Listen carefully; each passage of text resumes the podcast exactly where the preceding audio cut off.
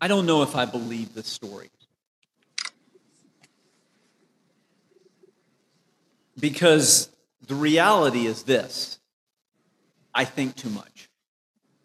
I don't know if you all, I'm not saying it's high level thinking, but, but I think a lot. Um, when it comes to making a decision, when it comes to um, choosing something to do or to buy, um, we ended up having to purchase a new television. It took me, seemed like forever just to weigh all the different options and to think about it. And then also to think about how much it costs and how much I have to pay and all of these different pieces around it. It just sometimes becomes paralyzing. So to hear a story like this today, the calling of the disciples, I just don't know. I mean, I definitely can't understand. Maybe I guess I can the fact that Matthew and Mark, when they tell the story of the calling of the disciples, there's not really even backstory. Jesus just calls them, they get up and they leave. I can get that. That's kind of the Cliff Notes version. But when you start giving me a little bit of the story, I really need something more. Because all of this stuff just doesn't quite line up for me.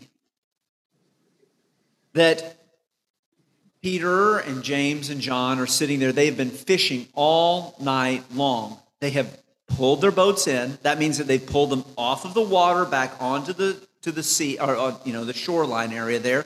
They have laid out their nets. They've cleaned them all off. They're drying in the sun so that they can fish again. They're exhausted. And this itinerant rabbi comes up and tells Simon Peter, I need your boat. Let's go on out here. This is not just, hey, let's hop out here and, and, and go and just sit here and do this. This is getting back into the boat. He's been out fishing all night long, hasn't caught anything. He hasn't slept, he hasn't eaten. And he just does what Jesus tells him to. And do they know each other? I mean, there's no kind of introduction. Hi, my name's Jesus. Hi, I'm Simon. I'll later be called Peter. There's no introduction, there's no nothing. So it leaves it up to me as the reader to try and fill in the blanks around this.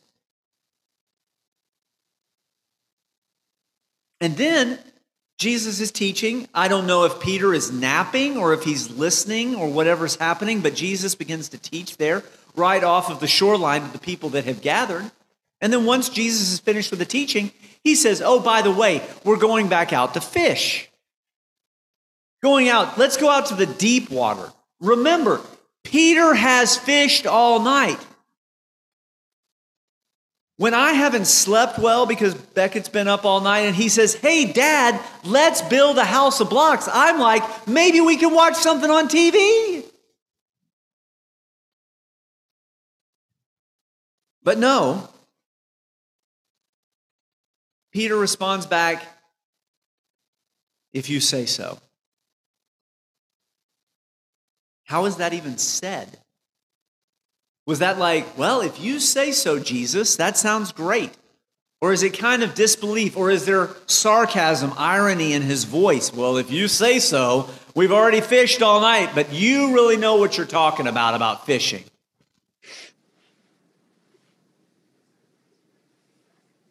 There's just so much that is not filled in. I, I want to know because it just doesn't make sense to me.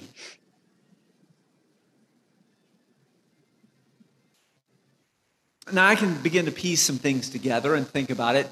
Where this is, this story is being told on the Sea of Galilee. These are little fishing villages right around there, probably on the northern part near Capernaum, where Jesus has been teaching and healing. And so these are small fishing villages in which everybody knows everybody. So if Jesus is teaching and moving around in this area and doing things, there's a good chance Peter and Jesus knew each other. Because Peter, in the Gospel of Luke, it lets us know that he owns his boat, which kind of makes him a small business owner in the town. He knows the people that are moving around in that area. He would have had a stake in what was happening around there, but did not have a significant amount of power. He was just trying to make it day by day, to keep his boat, to keep those that he loved, his family, fed. Fish, sell the fish, sleep, eat, fish. Sell the fish, sleep, eat, fish.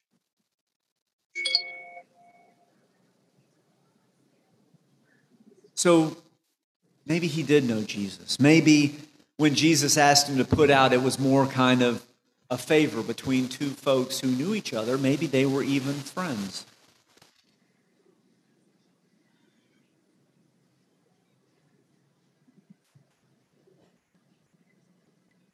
But it's still, it still is a big ask.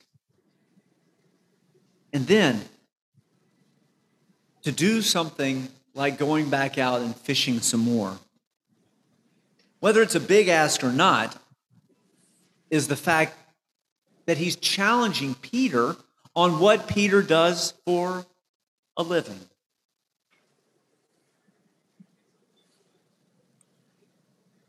But Peter does. And that's that's when the miracle happens in the story. But maybe there's something else that's going on in the midst of this. Maybe there is something that is happening underneath all of this that is a much more powerful miracle than bringing a load of fish into a boat. Maybe it is the power that exists in this place that invites us to take that next step. Because the other thing that's going on underneath all of this comes out in the very end. After the miracle happens, after the, the, the fish are pulled into the boat, Peter falls on his knees and says, I am a sinner. Now, sadly, in our culture and in our world right now, we have turned that into a, a negative. That sin is thought to, is thought to be a bad thing, and that someone who is a sinner is a bad person. The thing about that, though, is that really, as we look at this, what sin is all about is broken relationship, is broken people. And we all are broken people. So when Peter falls to his knees and talks about being someone who is broken, he shares what we all have in our own hearts, which is we just we just aren't enough.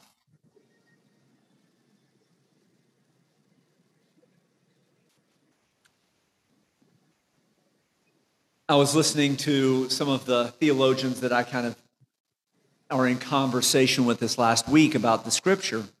And one of the other scriptures for this week is the text from Isaiah when Isaiah stands before the Lord and, and says, Here I am, Lord, send me in his calling. And I remember as a young person, we sang a song like that when I went off to seminary that first week when you feel like, oh my goodness, what have I gotten myself into?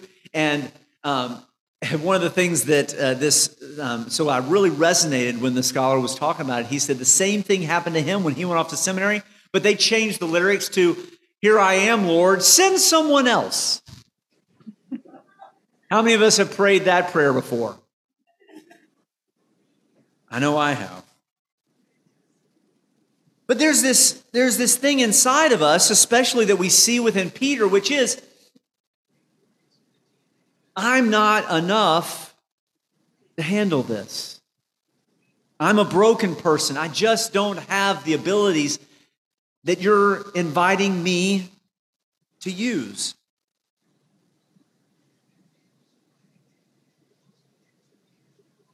But isn't that the way that a calling works? Inviting us to go someplace that we are not currently. Now, I don't want you to hear that this is some kind of calling to just be a minister. I think sadly that that, that most folks, when we start talking about this, they think, well, it, you're talking, Chad, about what you do. The reality, though, is that the callings that we respond to on a daily, in a daily way, are not to a specific called ministry to stand up and to preach. And what I do, what ministers that do, that stand and preach, that exegete, that teach, that visit, that is not the only calling. See, the thing is, is that we are called in daily ways to deeper relationship and service with God, but in ways that mesh with who we are. If you notice at the end of this, that the response to Peter and under in his claim that I am a broken person, I am one that doesn't have the gifts that you're asking for, is Jesus says, I'm calling you to fish for people. And it's not one in which it's a sending forth, God goes with us.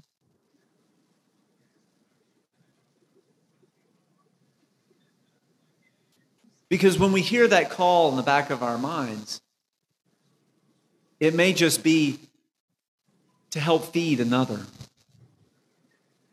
It might be to listen to somebody, to visit someone in the hospital or to share a bit of what we have with another, but to step outside of our comfort zone and to do that.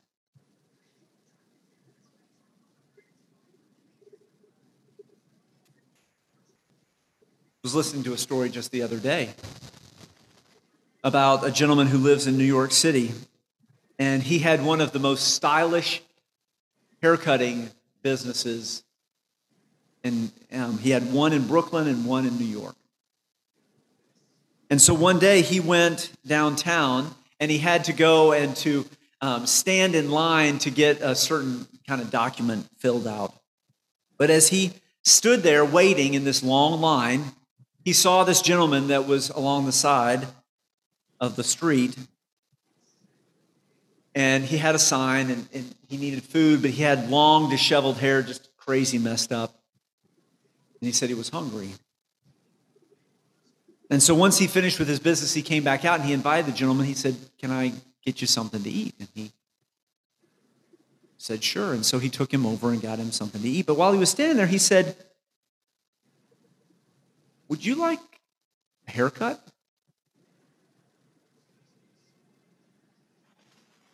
And so he took him over in the park and he took his scissors and he cut the man's hair. And he tells the story that after that, the gentleman asked if he could help him to get a paper because he said, with a haircut like this, I'm ready for an interview. And what this has led to is a ministry that lived out of this, of this gentleman now cutting hair for the homeless, free of charge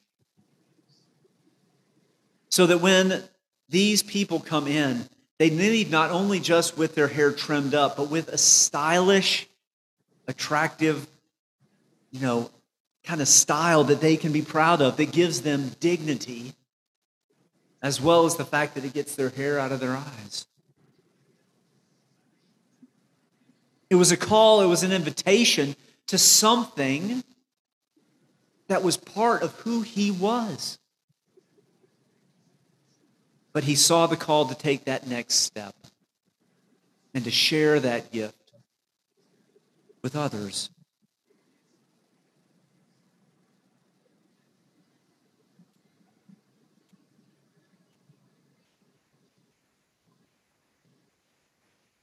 I said at the beginning that it, I don't believe the story. The reality is, is that I can't believe the story when I can't believe in myself. And it's the same for all of us. You may have an excuse this morning to not take that next step into the ministry that you're being called to do. I don't have enough time. I don't have the right voice. I'm too young. I'm too old. I'm too busy. I'm too this. I'm too that. I'm not enough this. I'm not enough that. You can fill that in.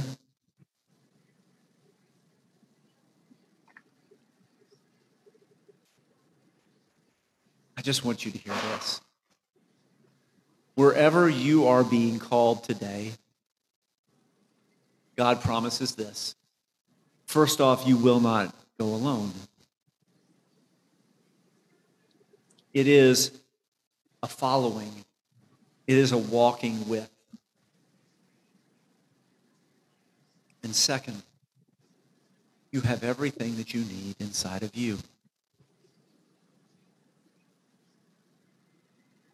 question is are you willing to pause for a minute to pray, to seek out that calling, to listen for those who invite us to pull our boats off of the sand?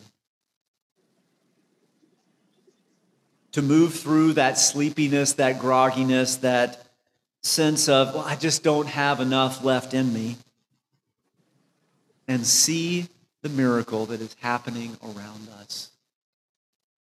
Because the invitation is there. And God is calling disciples now. And God is calling you. Let us respond. And let us walk with Jesus in these next steps. Amen. Thank you for listening to the White Oak Pond Christian Church podcast. We hope that it's been a blessing to you this day. White Oak Pond seeks to be a place where we accept one person at a time to Christ's never ending and forgiving love. Don't forget to subscribe to this podcast so that you can receive sermons each and every week. And also rate us, it really helps. Thank you again, and may you know joy in powerful ways this week.